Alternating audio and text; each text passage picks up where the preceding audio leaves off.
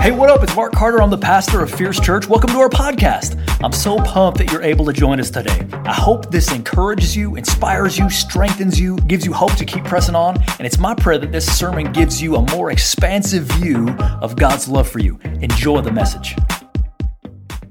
Hey, welcome to church, everybody. I'm so glad that we lingered in the presence. We don't do that every weekend, but it's good to wait on God sometimes. You know, when you wait on God, sometimes He starts to speak. He starts to reveal a little bit more because we take the time and the trouble to wait on Him. And as I was just sitting down here worshiping, I felt like the Lord spoke to me and said, I have some things I want to share with some folks that are in here. And so I'm just going to share those. So for somebody, you're really wrestling with the idea of Sabbath. And it's not that you don't believe in it. It's that you're having a hard time doing it. And of course, we're not justified by what we do. We're justified by the blood of Jesus. And yet God's commands are our good. They are for us. They are to help us. And I really believe He laid on my heart, He can't do anything else with your schedule until you start to take a Sabbath. So you got to find a way to pull that off. I felt also that somebody was really wrestling with guilt. And like it's crushing you. And you feel like, I don't know how to get out from under this. I just feel this conviction. And I just want to encourage you, run to Jesus. You cannot carry the weight of that guilt, and you're not supposed to. Guilt is too heavy. Guilt is cannot be carried by humans. It can only be carried by the Savior, and Jesus' arms are outstretched, and He will forgive you, and He will restore you. He will give you grace. Don't try to work it off. Don't try to get a better record. Don't wait a little while and be a little good and stop doing a little of that bad. Just run straight to Jesus, and Jesus can take that burden right off of your back. Amen. Hey, today we're going to talk about something that maybe you haven't heard a lot of messages on. We're going to talk about the importance of understanding the church family as a way to know Jesus. And before we do that, I just want to invite you, it's always cool to pull out your Fierce app and engage with the message. You can follow along in the notes, or you can take a challenge or leave a prayer request. But whatever you do, I want you to keep an open mind, because we really don't have a lot of messages on the church. We've had a lot of messages here at Fierce about taking steps to know and spend time with Jesus, but not a ton on the church, and it's really important that we do. We're going to talk about how God disciples us, how He takes us and forms us and causes us to become more like Jesus and to know Jesus more. And we started this series, The Fierce Pathway, and we said, we need a map. We need something that shows us what's next. How does God do this? Can I look at this thing and just kind of know, okay, here's where I should go next? And so this week, we're kind of jumping all around. If you can go to that circle, we're going to start at the top one and do engaged. And all we're saying is we grow best when we start with engaging with Jesus personally and corporately. And it's really both. It's not one or the other. It's two hinges on a door. We need to learn how to engage with Jesus personally and do stuff like spend time with Him and meditate on His word and do all the spiritual disciplines that way. And there's nothing that could ever replace that. You can't go to church and get what you would get alone with God. But this might surprise you. You also can't get from God alone what you're supposed to get about God at church. They are two separate and two almost equally important things. And so I want it to become intuitive for you that the first stop, always the first stop on your discipleship pathway is time with Jesus personally and time with Jesus corporately. And when I say your first stop, I mean even if you've been doing this for a long time. So this is where if you're all out of whack, okay, if you don't remember, if you don't understand, where am I? I'm lost now. I got off track somewhere and I don't know what to do. If you're feeling like I need to clear back to neutral, I need to clear the inbox and get it to zero. Sometimes many of you know this, studies have been done. When you just clear your inbox to zero, you free up all this psychic RAM. You're able to think more clearly just because you put your inbox in order. When you want to spiritually put your inbox in order, you return to Jesus. That's where you return. It's that simple. Start back at the start. And that is with Jesus Christ. Getting to know Him personally and getting to know Him through the mechanism of His church. Now, the church has gotten a lot of bad press over the years, but I'm going to give you some good press today. And I know that some of you have had negative experiences with the church, and man, I feel that, but I feel like if you'll just allow the word of God to flow over you about the church, it will begin to nuance how you're feeling about this. It won't make up for something that was done wrong to you, but it will hopefully open your heart and give you better vision of how this is supposed to work. In our Christian life, the church, especially when we start out, the church is kind of like a spiritual parent. Like really, when you first start out, you should just do, I mean, I've had people tell me this. When I just started doing what I was told, it actually started to get a whole lot better. Like, I'm just gonna tell you what to do from God's word. If you just start doing it, like it'll just go well. But then as we grow up, the church becomes more and more, it doesn't need to be a direct parent all the time, it starts to become a coach. It's just teeing you up. Okay, this is what you do next. Now go on your own or with some others and go do this thing. And then over time, over the decades, it even becomes a sage. It becomes a Yoda that you check in with because I don't know what to do. I'm mature in the Lord, but I still need to go to a Yoda and you know, get some wisdom from time to time. And even that's with humans, but it's also, as we study church history, as we look at what have the saints done throughout the ages? That gives us some good sage wisdom. Well, unfortunately, we don't have a lot of good beginner classes for what to do with the church when you start out as a Christian. So I'm gonna try to help us through that. Often because, and we talked about this earlier in the series, because we're born into this Western culture, which is different from the culture that the Bible was written in. It was written in a very Eastern, we're all thinking about us together collectively kind of a culture. It's just hard for us to get used to that. Those of you who were born in the West, as soon as you got out of the womb, man, people started telling you it was about you. Whether they directly said it or not, it was about everything's about you. How does this affect you? And we can't help but coming to church thinking about it that way. How does this help me? Here's the thing that provides me religious services. How's it doing? And the problem with that is it's a wrong understanding of what the church is and what it's supposed to be. See, the church is really not about you, and you yourself are not a one-man or a one-woman church. It's a very different thing. The church is actually what it is in its essence. It is an us that is about him. That's what it is. It is an us, but it's not just a solo you. It's an us about him. When we come to put faith in Jesus Christ and we make him our king and we get forgiven, our relationship with God himself changes and we become a son or a daughter of the Most High. But what we don't understand is our relationship with every other Christian on the planet also changes when we do this. And you're always gonna have excuses of, hey, here's why you don't need to make this a big deal. Here's why you don't need to prioritize this. But I'm gonna show you from God's word that you absolutely do. The church is one of these categories or one of these things that we could call a means of grace. Throughout the centuries, theologians have talked about means of grace. And there's really not very many means of grace, but a means of grace, let me read you the literal definition.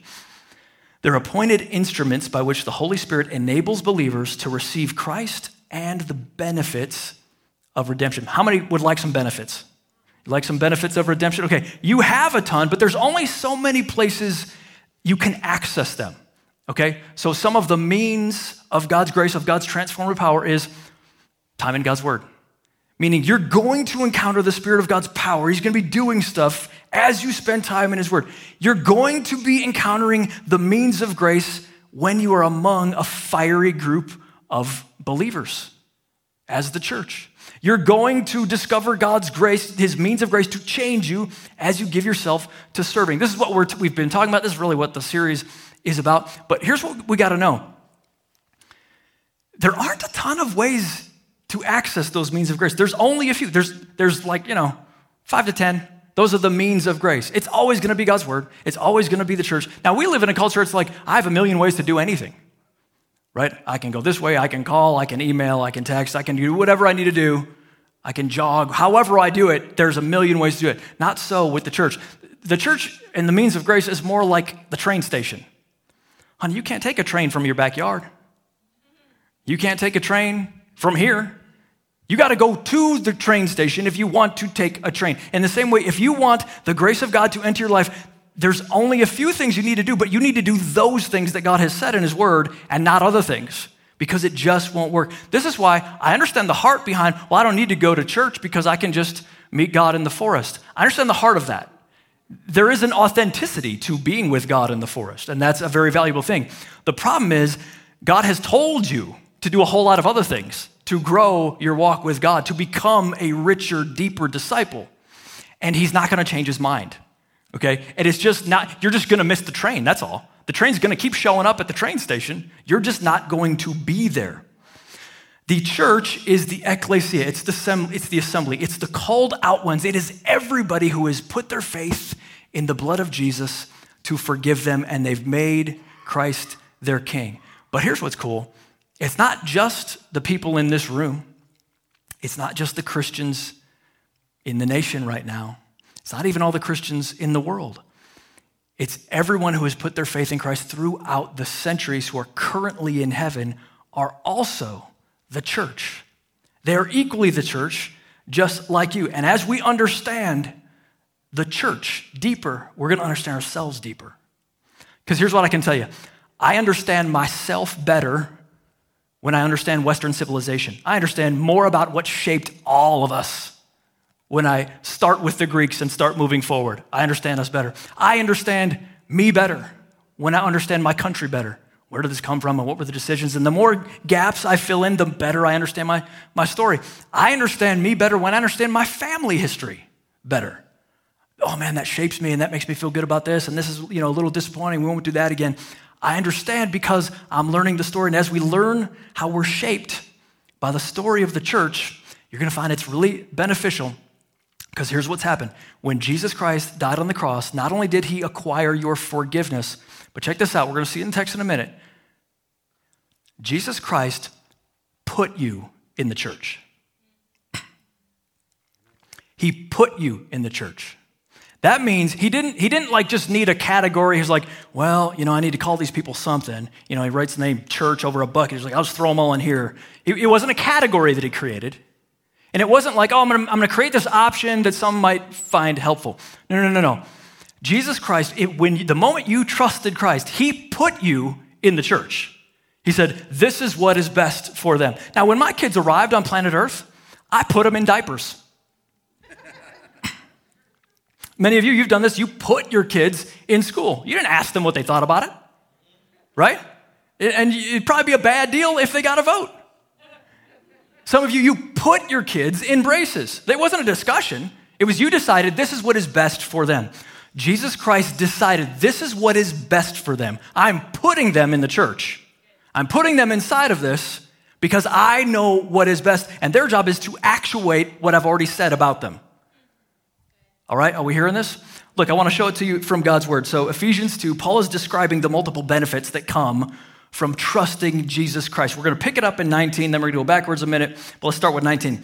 Consequently, because you are now in Christ, you are no longer foreigners and strangers, but fellow citizens. Okay, circle that if you're circling things or highlighted or bolder, just, you know, remember it. Citizens with God's people and also members of his household. What is a household?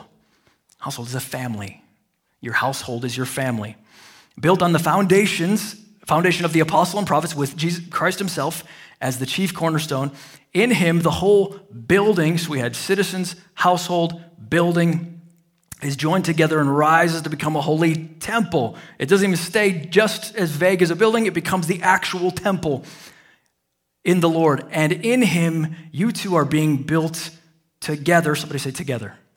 Built together to become a dwelling in which God lives by his Spirit.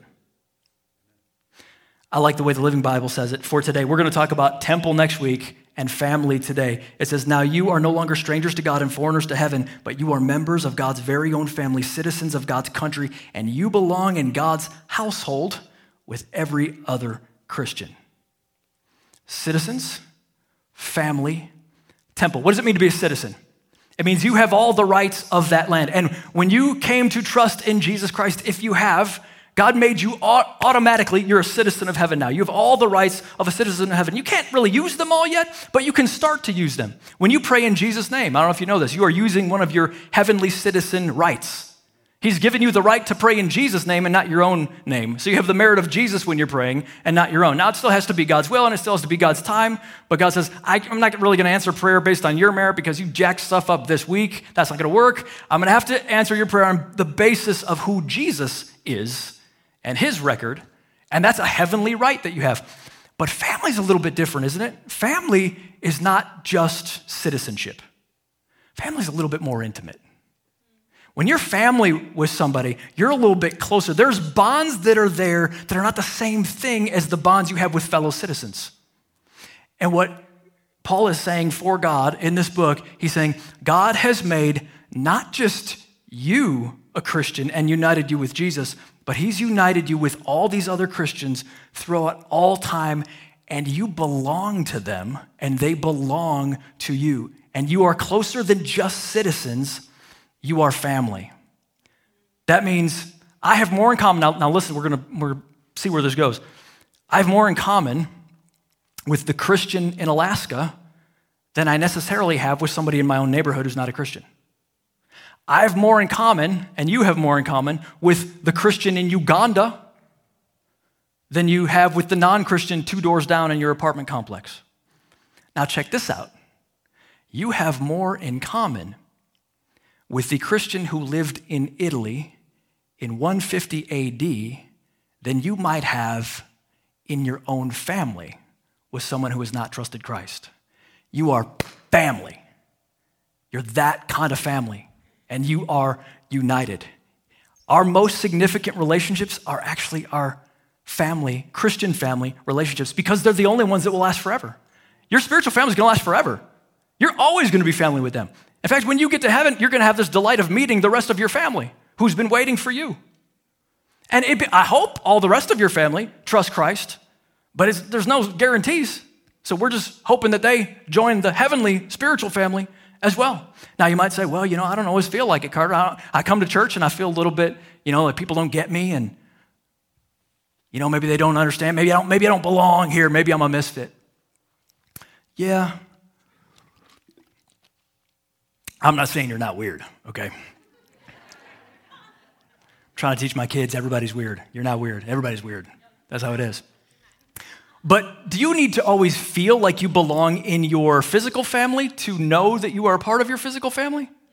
I mean, come on, man. Sometimes you walk out of Thanksgiving, you're like, these yahoos, next year's too soon. I don't want to deal with this. But you don't stop being part of the family. You can't even change the fact that you're part of the family.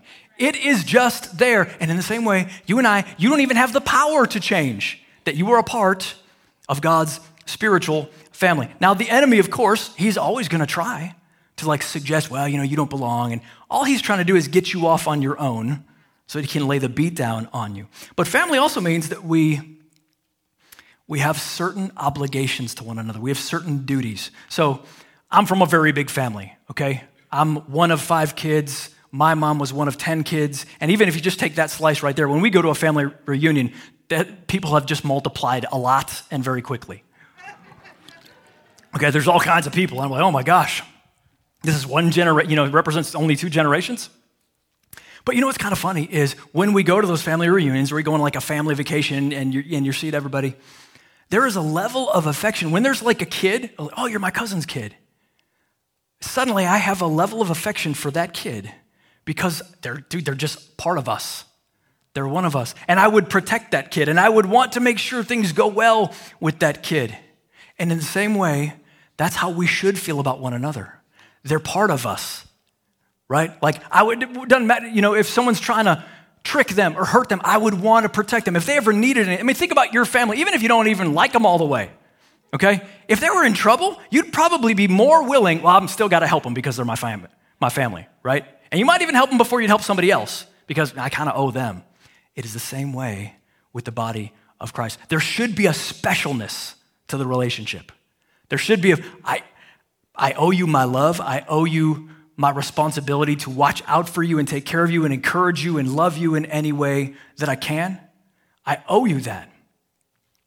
Now, if that's true, and it is, we're going to go from the shallow end to the deep end real quick. We're going to jump right in. Family means that we should and must be the antithesis to racism. we should and must be the antithesis to racism. Now, here's what I want to do, and I want to use the Bible to do it.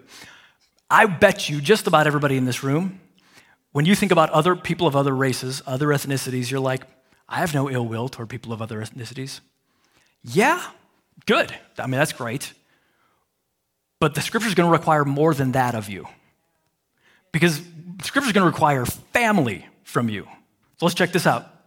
You got to know going into this that the Jews and the Gentiles, even, way back then, starting with really Moses, they're antagonistic. Okay, it's the Jews and every other ethnicity, and there's just antagonism. There's definitely racial tensions, and they don't like each other, and they don't get along. And so Paul says Jesus actually dealt with this on the cross. Verse 14, for he himself, Jesus, is our peace, who has made the two groups one and has destroyed the barrier, the dividing wall of hostility, by setting aside in his flesh the law with its commands and regulations. His purpose, somebody say his purpose. His purpose was to create in himself one new humanity out of the two, thus making peace. One new humanity. Verse 16, and in one body to reconcile both, or we could really just say all. Yes, it's Jews and Gentiles, but it's all ethnicities that were ever created on planet Earth. All of them are to be reconciled to one another through Christ. All of them to God through the cross, by which he put to death their hostility. He put to death their hostility. He came and preached peace to you who are far away, you Jews, and peace to those who were near. You Gentiles, and peace to those who are near, you Jews. For through him, we all have access to the Father by the same Spirit. What Paul is saying is, hey guys, you are family. Whatever hostilities were there, that has changed now because Jesus Christ broke down every barrier, and the Holy Spirit has made you one family. So in one sense, you're not allowed to not love somebody who's part of your family. And if you've been shown this amazing grace, what response can you possibly have other than to show grace and love to people, not even just persons, but family? Because here's what all the family members have in common. No matter what different family members have done to different ones, different ethnicities, everyone in the family has betrayed Jesus more than anyone has betrayed them. And Jesus says, and I forgive you. Therefore, and it really is therefore, because of the cross, he says, now you forgive as well. But don't just forgive. Don't just be like, okay with it. You prefer them. That means there is a devotion you have to them that supersedes even your own physical family if they're not in Christ. Because that's what's true. And there's this is a nuance of the conversation. I hate when we have conversations like this and it's like one blanket thing and that's supposed to solve everything. No, that's not what I'm saying. But the Bible is saying, focus on this truth. You are family and you are to love and you're to treat each other and honor each other and esteem one another like family, because only Jesus, and it really is only Jesus. Oh my word, can the world get this? It is only Jesus that can reverse the curse of the Tower of Babel.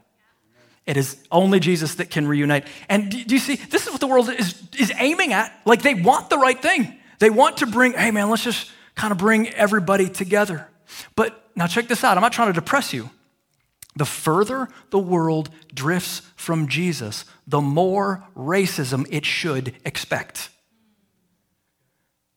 I'm gonna say it again. The further the world drifts from Jesus, the more racism it should expect. Because, baby, I don't care how many Starbucks meetings you have. You cannot renovate the heart with a meeting. You can even get people to behave a little better for a little while, but you cannot change what and who they love unless you give them a new heart through Jesus Christ. That is the only way that is ever going to work. And it's so ironic. The very God the world rejects right now is the God they need to get them what they're rightfully after. They just can't do it the right way. Just like Abraham Lincoln issued the Emancipation Proclamation. He said, hey man, slaves are now and forever free. It's over. It's done. He abolished slavery. And Jesus, even before that, says, hey, from now on, all enmity between any ethnicities, it's done. It's over. It was murdered on the cross of Christ, and y'all are now required as my people to demonstrate family love I want you to see that this is so amazing. It's in heaven, okay? Revelation 7:9. After this, I looked. This is John's being given a vision of what's going on in heaven. And there before me was a great multitude that no one could count, from every nation, tribe, people, and language. Now, that nation is not geographic. It means ethnicities. It's people groups and language standing before the throne and before the Lamb. They were wearing white robes and were holding palm branches in their hands.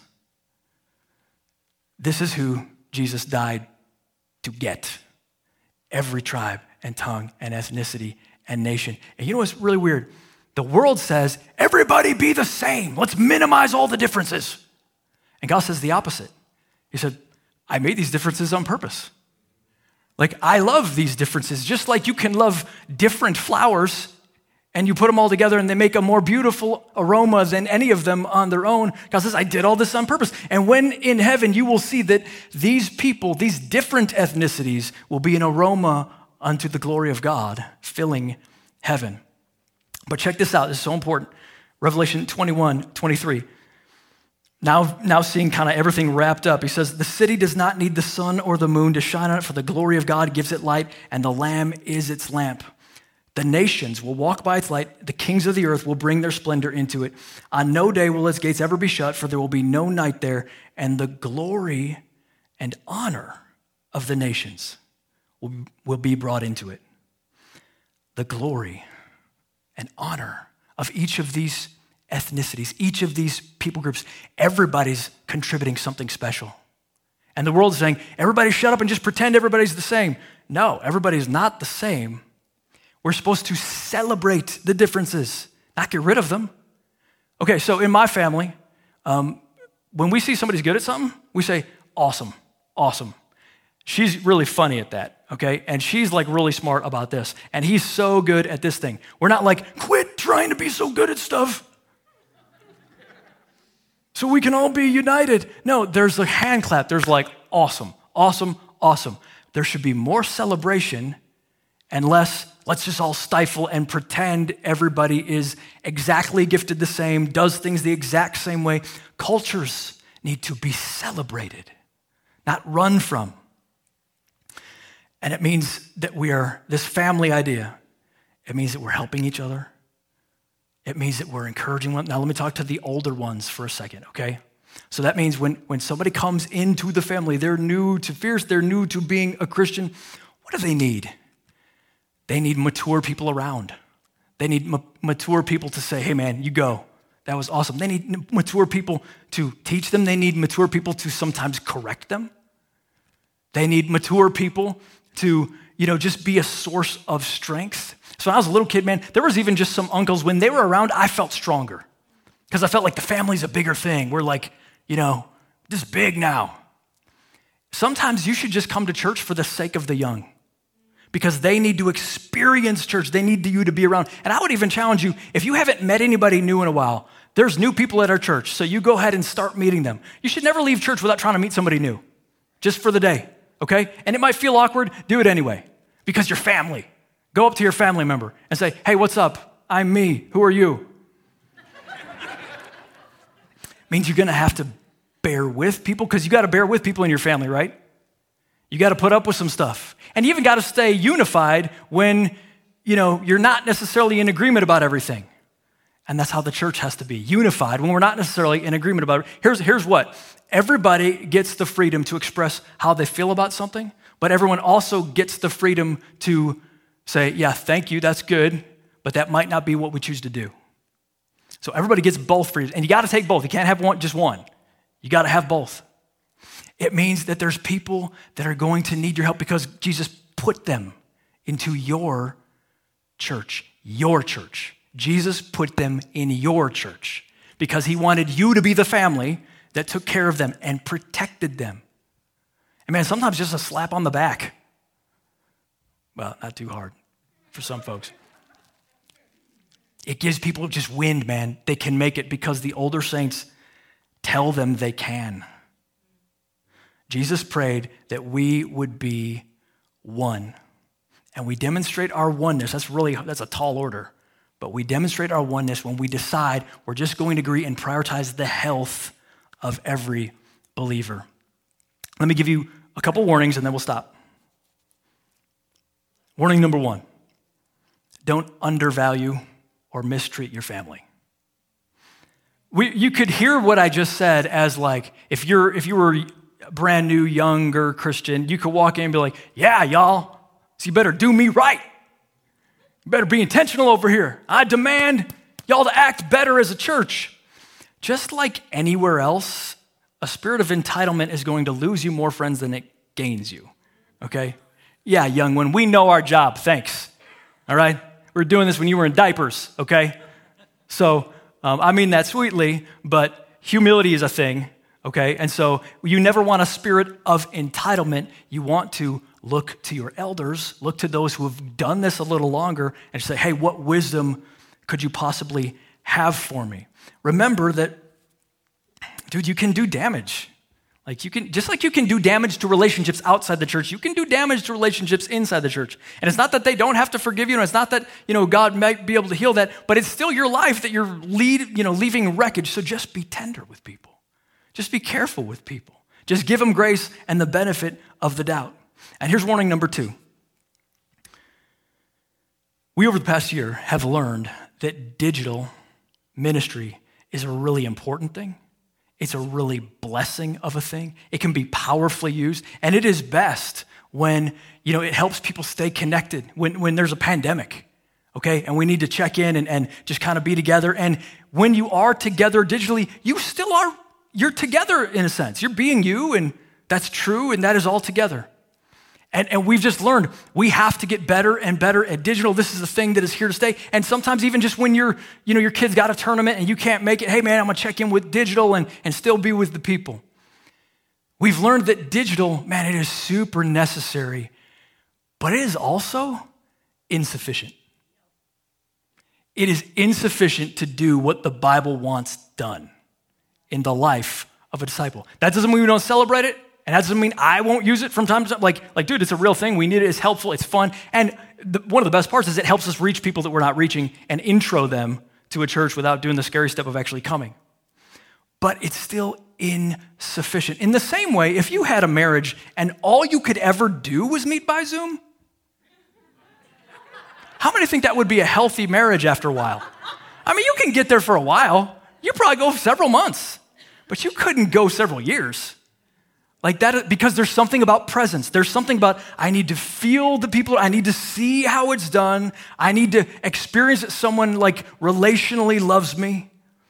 So for that reason, as a church, I want to encourage you, man, use digital. Help us make it better. Serve in ways that we can make it better. But no, as part of your discipleship process, I'm telling you as your pastor, I really believe, like we've studied the scriptures about this for a year now. I'm telling you, it is awesome. It is just not sufficient for discipleship. It's a tool, but it cannot be the whole thing. So let me ask you this in closing.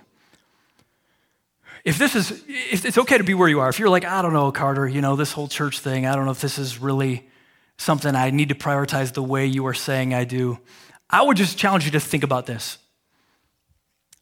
The price Jesus paid to put you in the church, if he values it that much, why would you not value it? Why would you value it less?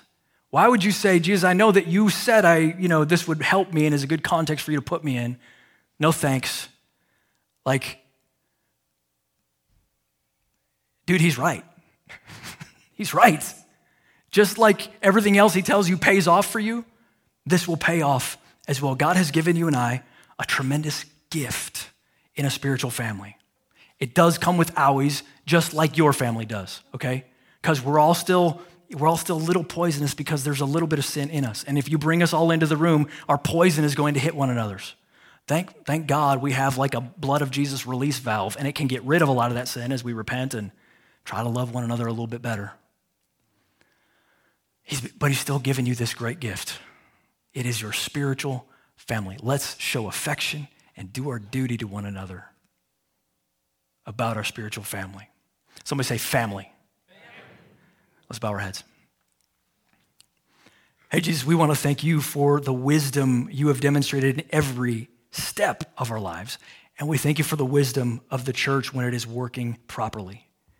We want to pray that you would give us the sense, increase it, of our duty and also the affection of others in the church, that we are truly spiritually family.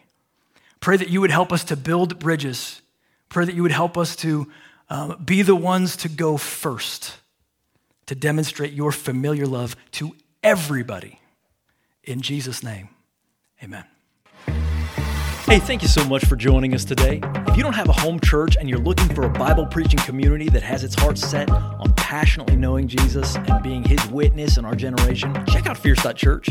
We'd love for you to join us either digitally or in person. Also, if you're looking for leadership development related content, don't forget to check out the Fierce Leadership Podcast, available wherever you get your podcast from. Special thanks to those of you who give generously to support this ministry. It's because of you that this is possible. You can click on the link in the description to give now, or visit fierce.church for more information. If you enjoyed this podcast, why not subscribe, share it with your friends, click on the share button, take a screenshot, and share it on social media or wherever you would share such things. Whatever challenges you're facing, I know you can make it. Don't give up.